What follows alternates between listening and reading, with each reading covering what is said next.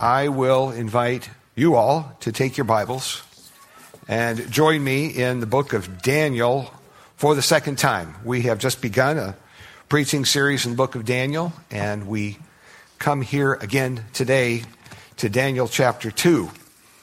I um, have on your study notes there a whole number of things by way of review, and I'll comment on just a couple of those things. Of course, last week we just started printing bulletins again, and so sermon notes are available, still available on our website, but they're there perhaps in front of you as well. Uh, the book of Daniel, of course, uh, would seem to be the, one of the, uh, probably the most studied of the major and minor prophets. People come here a lot for its colorful stories and its look into the future. We mentioned a number of things last week, such as the book of Daniel breaks down into two parts. Uh, chapters 1 to 6, largely narrative, telling Daniel's story along with his friends. And then chapters 7 through 12 that are what we would call apocalyptic in style, literature style, um, and, and look more to pro- future prophecy and things like that. And so uh, some, there's some overlap. Some of the prophecies of the second half really uh, are presented in the first half, but they, they just kind of overlap in that way. Now, we mentioned last week Daniel and his three friends are a part of a larger group who were taken captive from the little area of Judah, the southern part of Israel that had not previously been hauled away by the Assyrians. And now the Babylonians have come along, a process that took some years, 605 and following, down to about 586 when it was all done. But, but these guys, you, you, you can't you can't overestimate this moment because they went from uh, Judah into Babylon. Babylon was, from all that we know, the, the biggest city of the time. It was the most powerful empire on the face of the planet to the degree that we understand the planet. But it's, it's kind of like going from Nebraska, little you know, young man in Nebraska, all the way to New York City without seeing it first on TV. My goodness sakes, the, the buildings and the walls and the opulence and the, the, the universities and the, the pagan temples, there were hundreds, probably thousands throughout this big, big city. I can just picture Daniel and his friends, young teenagers, no doubt at the time, eyes wide open, thinking, Good night, we are not in Judah anymore. Um, very, very different experience. Of course, all the things that they had seen and being hauled away, and, and here they are. So, Daniel chapter 2 then follows right on the heels of, of what we were introduced to last week. We asked the question last Sunday Is God present in Babylon? And of course, we talked about our own day uh, as we live in Babylon as well, an increasingly pagan, increasingly uh, society where God is removed. And that's where Daniel and his friends lived. Is God present? Is God present in Babylon then? Is he present in our Babylon? And we said yes. Last week he is. He is present was present then, is present today in our Babylon. And so we come to chapter 2. Now, just a couple things. You, if you have a Bible in front of you, you see, man alive, this 49 verses. This is a long chapter. We're going to cover the whole thing. Yeah, we are. Oh, my goodness sakes, we're going to be here all morning. Well, uh, we're going to do some reading, but this is a preaching unit. Uh, preachers like to think in terms of uh, units, and it begins with a time signature, chapter 2, verse 1, and it kind of ends with uh, well, not quite like they lived happily ever after, but it kind of closes the loop it, toward the end in verse 49. So it's a good unit. It sets up like a good short story where there's a, a crisis and then there's a solution, a resolution, and then, and then there's a resolution part as well. So if you know how short stories work, this chapter sets up just like that. Well, I want to pray for us that God would help us in His Word and then we're going to get busy reading and let's talk our way through it. All right? But pray with me, please, as we come to God's authoritative word. Our Father, it is with great joy that we open the scriptures together. Uh, where else could we go to learn truth? And so we, we come into your presence and ask for your help in, in understanding and loving and then obeying your word, letting it change the way that we think about our lives and what is true and, and what is right. So, Father, we place ourselves under your authority and the authority of your word these days. And help us now. In Jesus' name, amen. Well, let's get right to it then. Chapter 2, verses 1 to 16. I'm going to read this in thirds. Sermon notes kind of lay out how we're doing it and where we're going. So, Uh, Nebuchadnezzar, we're going to meet him here again. Daniel chapter 2, verse 1. In the second year of the reign of Nebuchadnezzar, Nebuchadnezzar had dreams. He's the big guy in Babylon. His spirit was troubled and his sleep left him. Then the king commanded that the magicians, the enchanters, the sorcerers, and the Chaldeans be summoned to tell the king his dreams. So they came in and stood before the king, and the king said to them, I had a dream, and my spirit is troubled to know the dream.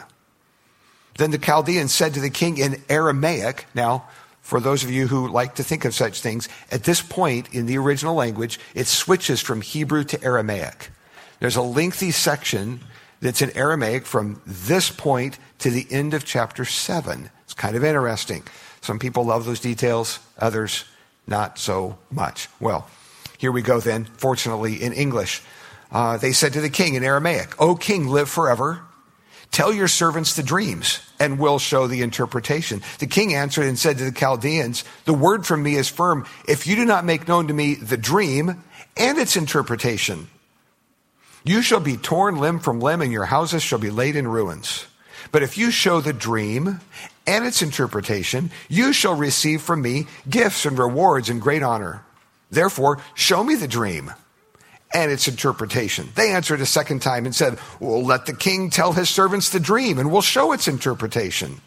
The king answered and said, I know with certainty you are trying to, to gain time because you see that the word from me is firm. If you do not make known uh, the dream, there is but one sentence for you. You have agreed to speak lying and corrupt words before me till the times change or until I forget about it. Therefore, tell me the dream, and I shall know that you can show me its interpretation. Chaldeans answered the king and said, this is a very important phrase here there is not a man on earth who can meet the king's demands. Indeed, that's absolutely true. No great and powerful king has asked such a thing of any magician or enchanter or Chaldean. The thing that the king asks, you ready for this? It's difficult. Yeah, do you think so? Impossible would actually be true. It's impossible. It's difficult. No one can show it to the king except the gods, and they don't live here.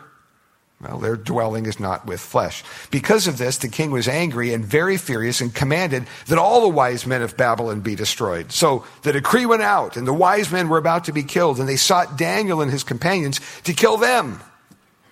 Then Daniel answered with prudence and discretion. That's a, a real important marker. It shows a contrast between Daniel and the king, certainly.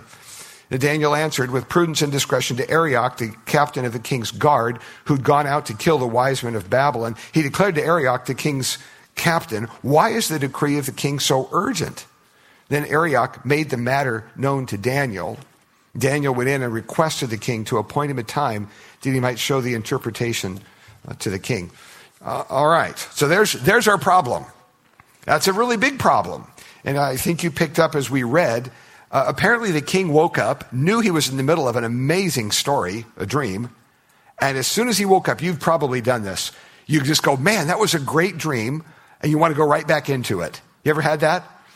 Now, can you imagine if you had that kind of a dream, but you couldn't remember it? You just knew it was great.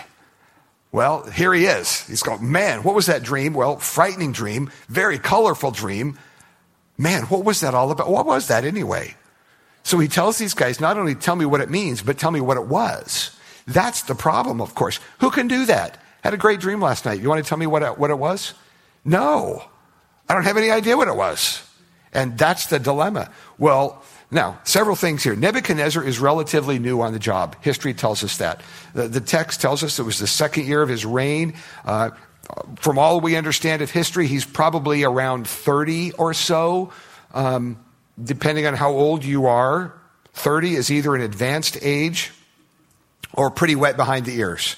That tells a lot about you, of course, as you, as you would think about that. Nebuchadnezzar is, think about it, about 30, and at this moment, he's the most powerful man in the known world. I mean, this is heady stuff.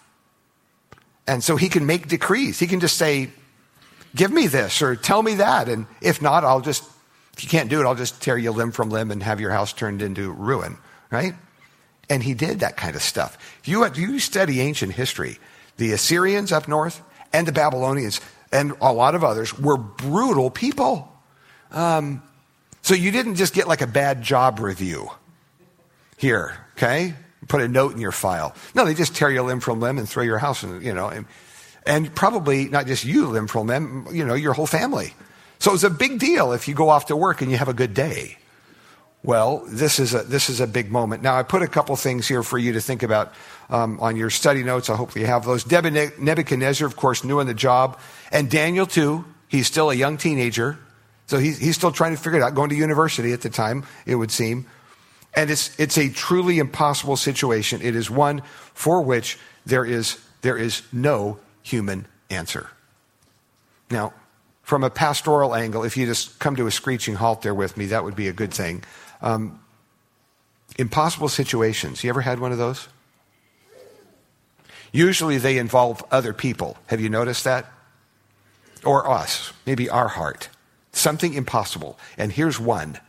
And, and you look at this and you say, okay, humanly speaking, there's no way to fix this. There's no way to, I mean, what are you going to do? Humanly speaking, there's no answer. Um, there are no resources for this. And unless God intervenes, um, party's over. I find it interesting as we read the text. Daniel and his buddies weren't even in this conversation, but they're in for the penalty. I can just imagine Daniel brushing his teeth in the morning, and there's a knock on the door, and it's this guy saying, Hey, by the way, we're about to kill all of you. That's kind of the way it played out. Daniel going, Oh, really? What, what, what did we do? Well, your buddies down the road weren't that smart. They couldn't tell the king his dream, so you guys are all going to die. That's the way it played out. So, my goodness, an impossible, an impossible situation. Now, there's a contrast, as I mentioned, between Daniel, who replies with prudence and discretion, and the, the, the behavior of Nebuchadnezzar. Uh, uh, there are a whole number of things. He, he makes a request, he makes some demands, he ups the ante, he raises his voice, he makes loud, angry threats uh, threatens bodily harm. How'd you like to work for a guy like that? You want that for a boss? Um, we're intended to notice this. Uh, the, the, the, way he's trying to get things to change. And I, just a little bit of commentary here, if I may. I suggest here, note to self how well do these methods work? Hmm? Yeah, not very good, do they? because you take this, just, just get this, please. Take it to the bank if you wish. Uh, very few people change their minds if you yell at them. Did you know that? You can change their behavior for the moment, but you won't change their heart. Um, I, I, get concerned about that with a lot of things in our, in our lives, in our culture. Most people don't cha- really, truly change if your finger is in their face. It's, it's, when you, it's when you talk. I talk and you listen, you talk and I listen, and we dialogue. Typically, change happens there. True heart change. And I always get concerned when people, people think that loud, angry threats and, and physical, uh, threatening bodily harm, that that's going to really fix things. Sometimes people do this in homes. Some of us have been raised in homes, or maybe hopefully not live in one now. I hope those aren't things that you're familiar with on a personal level. It ought not be that way. But this is a very bad way to change anybody is to yell at them. You, can, you can, might be able to keep them from this, but you won't change their heart. And heart change is really what we're after, isn't it? We want the, them want that thing to change. So yelling is just angry threats and bodily harm. It's not how you get anything done. Well, Nebuchadnezzar, that's what he had in his arsenal, and it wasn't so good. I want to go to verse 16 here. Of course, we, we springboard from verse 10. There's not a man on earth who can do this. Absolutely, it's difficult. Uh, Daniel, then, when he hears about this, he, he, he, looks like he makes an appointment with the king. What do you think he's thinking in verse 16? What do you think's running through his mind? Oh, we don't know that he's had any word from God yet. Daniel goes in and requests the king uh, to appoint a time that he might show the interpretation to the king. Is he, is he banking on God helping him? Is he thinking, hey, uh, hey, hey, boys, tomorrow we're going to die. So we're going to get a really big pizza and have a, have a movie night, and tomorrow we're going to die. I don't know what he's thinking. We're not told that part of the story. Makes an appointment and says, okay, I'm coming. I'll tell the king all that you want to know. Did, did he, how did he know that God was going to work with him? I want to, I want to use a phrase here and then press on our theological buttons just a moment. And if you say this phrase around me, I won't get after you. I might think something, though, and I'm now going to tell you what I'll be thinking, okay? But I hear there's colloquial Christianity. And it's all over. I hear it. I hear it. It's in books. It's popular speakers say this. Um, they say something like this this, this, this, and then God showed up. Any idea why that just runs theological shivers down my spine? Yeah, what do you mean God showed? Well, like he wasn't there a minute ago? He, he, he didn't.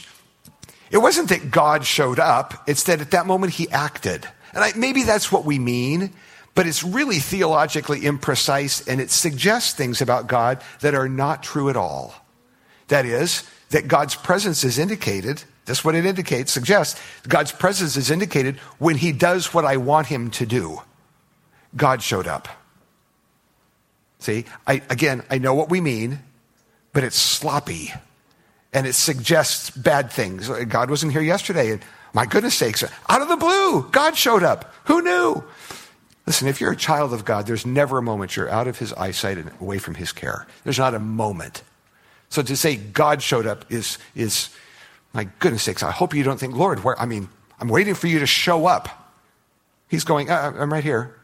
What are you looking around for? Now, I put a cross reference here for your consideration, for your further study. I'm going to refer to it now. Hebrews 11, 32 to 40. Let me just tell you about it, okay? Here's what you'll find. Hebrews 11 is what we often call the faith chapter. It chronicles in a powerful way the stories of men and women that God has used uh, through ancient history, the Old Testament, my goodness, Abraham and Sarah, and all the way down through all kinds of men and women who were people of faith. But there's an interesting paragraph toward the end of that chapter. This is it, uh, a, kind of a summary of things, and it, it's jolting to the phrase, God showed up. Okay? Here's what I mean. Uh, that paragraph starts at verse, verse 32. It begins with a whole ways, bunch of ways in which God has delivered his people. Or again, those are times that God showed up. And it references Daniel, not by name, but it talks about uh, how God stopped the mouths of lions. So it's referring to things just like this. But in the middle, I think it's verse 34, maybe 36, uh, 34, um, perhaps. There, it, the language shifts from God delivered, God delivered, God delivered, or if you will, God showed up, God showed up. And then it says, God didn't deliver. Some of them were stoned, sawn asunder, died awful deaths, went about in the wilderness. Now, I'm asking you this your theological wisdom, come on. Did God not show up for them? Is that what it was? First paragraph, God showed up. Second paragraph, he didn't. Come on now. What do you really believe about God? He was there for both, wasn't he? So the fact that they were, some of them died by stoning or were sawn asunder, it wasn't that God didn't show up. He did show up. He was there in their suffering. I press on this because in your difficulties and the struggles that you face, don't you think that if God doesn't fix it the way you think, that He didn't show up? Sometimes God parts the waters. Sometimes He gives us strength strength to walk through the waters. Sometimes He lets us struggle and maybe physically here not make it through the waters. But we are in His hands the whole time. Okay? So, so, so let, let us not limit the presence of God, our awareness of the presence of God, to when God does what we think He should. He is just as present in your life when He doesn't do what you think He should because he is God and he is not answerable to you. Okay? So I look here, you know, Daniel makes an appointment with the king. I wonder what he was thinking. Well, let's move on. Uh, verses 17 to 30, and this is where we have verse 28, of course, which I will highlight and beat the drum about and tell you this is the high point, I think, in the whole chapter, verse 28. I think it's the reason you showed up this morning is so that you'd read Daniel 2, verse 28, and take it to heart. So we're going to we're going to hear it now. This is that moment in a short story where where there's resolution.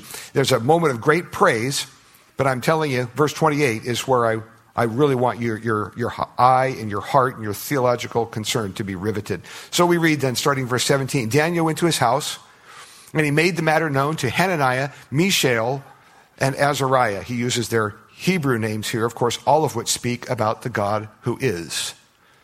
Great that he used their name. It speaks to these guys, his companions.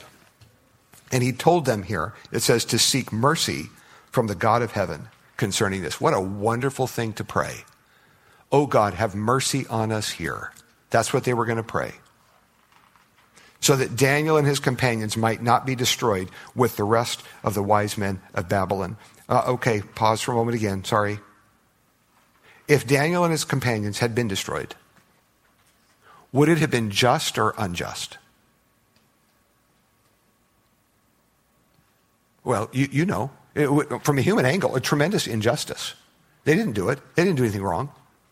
Do God's people ever face injustice? Well, yes. Yes. We live in an unjust, broken world. Since when do we think we have uh, some kind of divine right always to have things work out perfectly? Sometimes people do steal your lawnmower and you never get it back. What, do you have a, did you get a little card that said, I'm a Christian, I should always be treated with justice and equity? I don't have that card. If you've got that, let me know.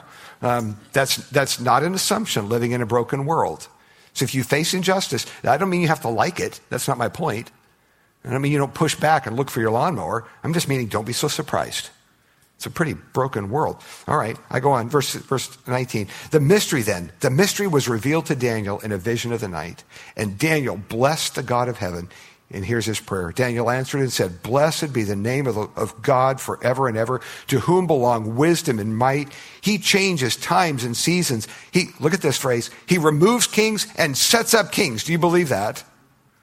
He removes kings, he sets up kings. Nobody sits on a throne apart from the, the, the, permission of God. He removes kings, sets up kings, give wisdom to the wise, knowledge to those who have understanding. He reveals deep and hidden things. He knows he knows what is in the darkness, and the light dwells with him. To you, O God of my fathers, I give thanks and praise, for you have given me wisdom and might, and have now made known to me what we asked of you, for you have made known to us the king's matter. Therefore Daniel went into Arioch, whom the king had appointed to destroy the wise men of Babylon. He went, so Daniel went, Daniel went, says it says it twice. He went and said to him, Do not destroy the wise men of Babylon, bring them in before the king, and I will show the king the interpretation.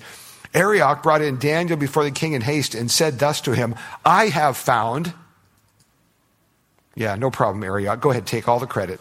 You're the man. Uh, I have found among the exiles from Judah a man who will make known to the king its interpretation. And the king declared to Daniel, whose name was Belteshazzar, Babylonian name, Are you able to make known to me the dream I've seen and its, and its interpretation?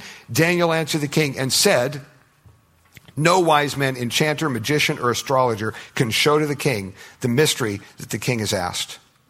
But there is a God in heaven who reveals mysteries.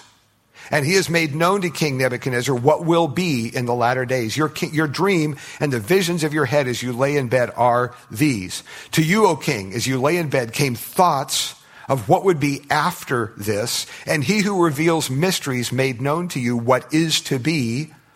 But as for me, this mystery has been revealed to me not because of any wisdom that I have more than all the living, but in order that the interpretation may be made known to the king and that you may know the thoughts of your mind. We'll stop there for a moment before we, we read the dream. So, not only the impossible situation, but the game changer. The game changer is verse 28. That, that phrase, let me tell you something, that is a watershed. It was then and it is today. This, this, this is the, uh, the, the massive divide um, we talk about, uh, you know, your whatever junior high uh, geography class, you learned about the continental divide in the United States, right? Basically, you're running down the ridge of the Rocky Mountains, somewhere around 14,000 feet at its height. The continental divide, of course, part of the hydrological cycle, where water that flows on the east side of the continental divide flows toward the Atlantic, Gulf of Mexico, ultimately the Atlantic drainage system, and water on the west uh, heads to the Pacific. And I, I have not been to the top of the Continental Divide. Maybe some of you have. But I've always envisioned going there with a five gallon bucket of water and pouring it out and watching it go. Thinking, wow, look at that. There it goes. I don't know if there's actually a peak at which I could do that. But verse 28, in terms of the way we view the world, okay, worldview, it's that. It's the continental divide. Here's what I mean by that. If there's a God in heaven, who truly is, who, who is involved in human history, and who is the judge of all. if there's a God in heaven who acts, who has spoken, then life goes this way. And if there is not a God in heaven, there is, if there is no creator, if there is no ultimate judge to whom you are accountable, if he has not spoken, and the Bible is just a collection of, of nice little sayings from old, if that's all it is, then life goes another way. And I'm saying that is the continental divide for you. Which way will you live? It's the continental divide in our culture today, isn't it? As, as culture pulls God out of it, this is the great divide. This is why it's all on fire today, by the way. All kinds of things being redefined. And no, we can do that. We're pitching, pitching things that were part of God's plan, God's revelation. And it's about this. Is there a God in heaven or not? See? That's, that is what's going on. People talk about, well, that's all private. No, actually, hold on. No. All, all of culture hinges on that. If there's a God in heaven who is, and before whom we live, then it works one way. And if there is no God in heaven, it works a different way. So Daniel says, there's a God in heaven who reveals mysteries, a God who is, who truly is there. The Bible reveals that God is the one who spoke the worlds into existence and holds it in his hand. A God who calls the stars by name and knows your name a God who gives your life meaning and purpose, a God before whom you will one day stand, a God who has an eternal home that most people alive sure hope is real because they hope to go there. We all like happy places. Uh, a God who acts in human history, who is present in my life. A God who has spoken. Daniel says, he affirms all of that. Now, uh, it would be impossible for me to overstate the significance of this. This fall, as we mentioned, we're going to complete Daniel and we're going to head into a, a series on culture. That, that is one of the big deals. As culture seeks to pull God out, there's a vacuum, and what rushes in? Because the consequences of this if there's a God in heaven, it works this way. If there is not a God in heaven, it works this way. Uh, if there's a God in heaven, think about this then the impossible is, is not impossible. God can change a human heart, including yours. If there's a God in heaven, then the path to human flourishing is his path. So it's not just arbitrary. It's not just, yeah, that's what you think. If there's a God in heaven and, and he has spoken in his word and he describes how life is best lived for his glory and, and our good, then, then, then there's an authority about this. We don't like authority. We want to, def- you know, what is it? Um, question authority these days? Uh, bumper sticker? Well, let me tell you something. God, God has spoken. God has spoken. Uh, if, if there's a God in heaven, if Daniel's right, the word of God is sure. It's not negotiable. So sometimes people press on people of faith and say, come on, you got to get with the times. You don't want to be on the wrong side of history here. I, that's a very interesting phrase. You don't want to be on the wrong side of history, do you? Wouldn't that be awful? Be on the wrong side of history? Of course, as it has been wisely pointed out by somebody far smarter than me, Christianity began on the wrong side of history. There was Rome and there was Christianity. And hundreds of years later, Rome is in the dust, and Jesus and his church kind of seem to be doing fine, thank you. So being on the wrong side of history, I don't know. I kind of like the odds of hanging out with Jesus uh, as the story will continue. If Daniel's right and there's a God in heaven, God has rules for life that don't change. So I tell you, verse 28 is a continental divide. And I hope that for you, I hope that you are on the side that says, no, there is a God in heaven, and that you understand the implications of that. Well, uh, let's, let's move on then to the dream. Verses 31 to, to 45. We'll read it, just a few comments, and we'll head toward a, a conclusion. The story, of course, uh, the, the, the, the, impossible situation. Uh, God intervenes and gives Daniel the dream, and then here, here we go. So, verse 31, Daniel says, You saw, O king, and behold a great image. So here's your dream. Here's what you wish you could remember. This is it. There's an image. You saw an image, a great image. An image mighty and of exceeding brightness stood before you, and its appearance was frightening. The head of this image was of fine gold, its chest and arms of silver its middle and thighs of bronze. Notice the declining value of each. Its legs of iron, its feet partly of, of iron and partly of clay. And as you looked, a stone was cut out, not by human hand, and it struck the image on its feet of iron and clay and broke them in pieces. Then the iron, the clay, the bronze, the silver, and the gold all together were broken in pieces, pieces and became like the chaff of the summer threshing floors, and the wind carried them away, so there was not a trace of them could be found. The stone that struck the image became a great mountain and filled the whole earth. There was the dream. That's what he saw. And I can imagine as Daniel told this that King Nebuchadnezzar was going, Yes! How did you know? That was it. I saw this cool statue. I have no idea what, it was, what, what it's about, but it was scaring me to death. It's frightening. Then Daniel says, 36, this is the dream. Now we'll tell you its interpretation. Part B, so to speak. You, O king, the King of kings, to whom the God of heaven has given the kingdom, the power, the might, the glory, into whose hand he's given, wherever they dwell, the children of man, the beasts of the field, the birds of the heavens, making you rule over them all. You are the head of gold.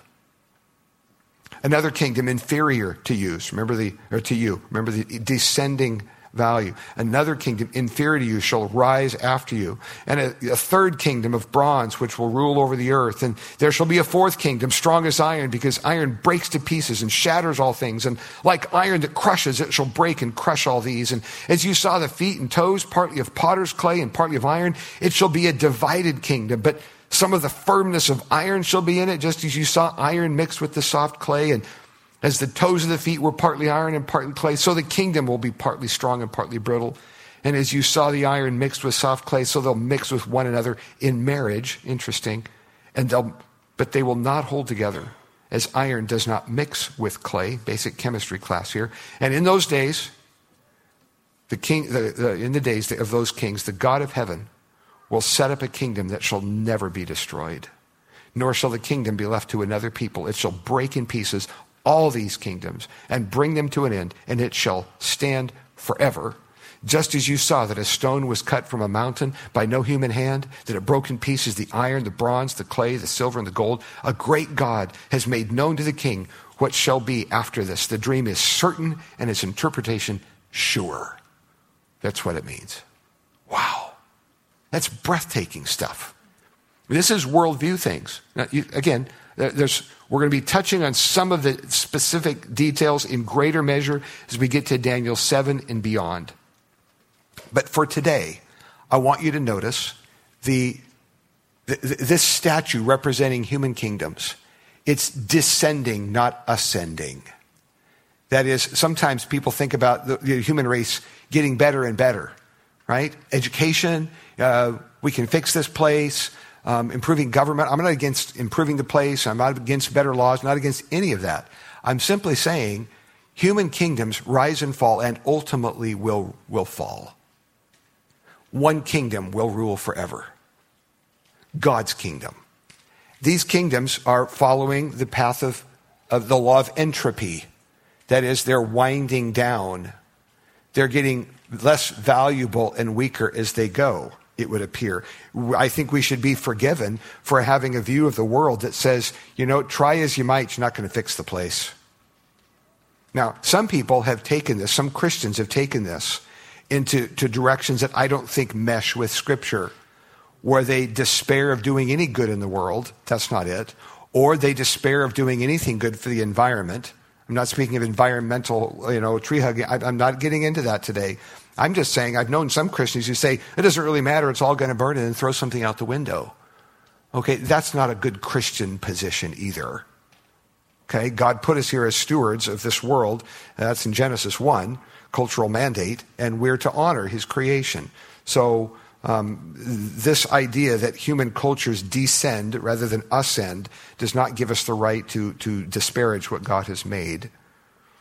But yet, the, the, the, the key element here is this kingdom, gold and silver and bronze and so on, it is descending in value. And one day, God's kingdom will interrupt all those human kingdoms. And they will fall in the dust and sands of time, and God's kingdom will rule forever. And you can take that to the bank. Now, I, I am fascinated here. Um, I'm giving you a couple things to think about. I'm fascinated by, by what Nebuchadnezzar thought of this. He's surely going to be flattered by verses 37 and 38. Um, Daniel speaks so kindly. And then he says, By the way, you're the head of gold and you're going to die. And your kingdom will be crushed and you will fade into the sands of time. And every building with your name plaque on it is going to burn. Okay? Yeah, I know you think you're something, young 30 year old Nebuchadnezzar, most powerful man on the face of the planet. Yeah, you're really something, aren't you? Yep. Hats off to you. But you're not going to last. You're going to go where all the other human rulers go to death. And one day this whole kingdom is gone, and God's kingdom will rule. It's, it's pretty humbling stuff. God holds human history in his hand. Now, for those who study history, and we're going to, again, step more into this in the chapters that are later to come, because this is a, a story of history that's repeated in Daniel. Uh, people who study history, it would seem certainly that Babylon, of course, the head of gold, Nebuchadnezzar, uh, clearly followed by the Medes and the Persians. That happens in uh, Daniel 5. We'll read that because it's during Daniel's time that the Babylon, Babylonian Empire falls. The Medes and the Persians follow. Then, of course, Greece, Alexander the Great, who conquered the world in his 20s, basically. Imagine. Died young. Alexander the Great, Greece. Rome, Rome's legions, firm as iron. Cut your throat. And then on down to what would appear to be a revived Roman Empire. We'll, again, talk more about that as we get to chapter 7. But the key issue, verse 44 in the days of those kings, the God of heaven will set up a kingdom that shall never be destroyed. Indeed, God's kingdom will rule. Now, Daniel chapter 2 then, of course, resolves in verses 46 to 49. King Nebuchadnezzar gives lip service to Daniel. It's like he wins the lottery, gives him a bunch of stuff. And Daniel and his three friends, Shadrach, Meshach, and Abednego, again, Babylonian names here, um, rise in the palace, in the government. So the, those last few verses, as you browse them, are kind of a postscript to all the action. But I want to leave these three things with you today, okay? Most markedly, verse 28. It is so important to me that verse 28 represent your worldview. There is a God in heaven. Those six words should just burn themselves across your soul. There is a God in heaven. And that changes everything. It's the continental divide of life. There's a God in heaven. If, if you don't believe that, life goes one way. But if there is, in fact, a God in heaven, life goes a different way. You start, you're able to see life differently. And I hope you think theistically. There's a God in heaven. He sees me. He knows me. He sent his son Jesus to die on a cross for my sin. There's a God in heaven. There's a God in heaven for your impossible situations. There's a God in heaven who knows me. So I, I hope verse 28 will just resonate through your heart. Uh, second, we mentioned Jeremiah 29 last week. Jeremiah 29, of course, a, a, letter written by prophet Jeremiah back in Jerusalem to, and was sent to Babylon to the exiles. We read it last week. Daniel received it. Don't know when. But it says, uh, it gave instruction that we're to seek the good of the city where God puts you as an exile. That's, that's was Daniel's call in Babylon. It's our call in Babylon too. Seek the good of the city where God has put us.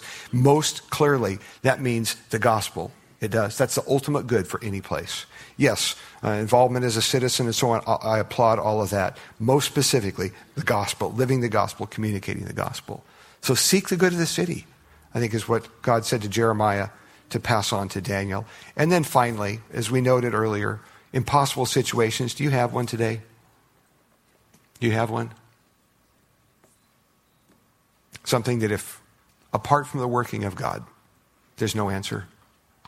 I, I find myself there a lot. I have no idea what to do with that problem. but I know there's a God in heaven who knows. I know there's a God in heaven who can fix it. Let's talk to him.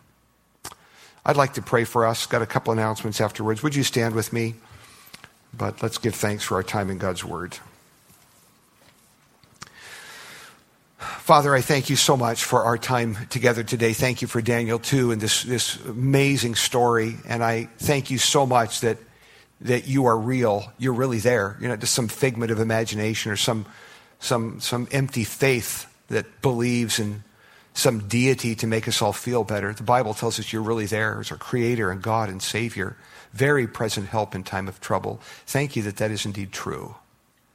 And I pray, our Father, that you'd help us to think of the implications of that and work it through.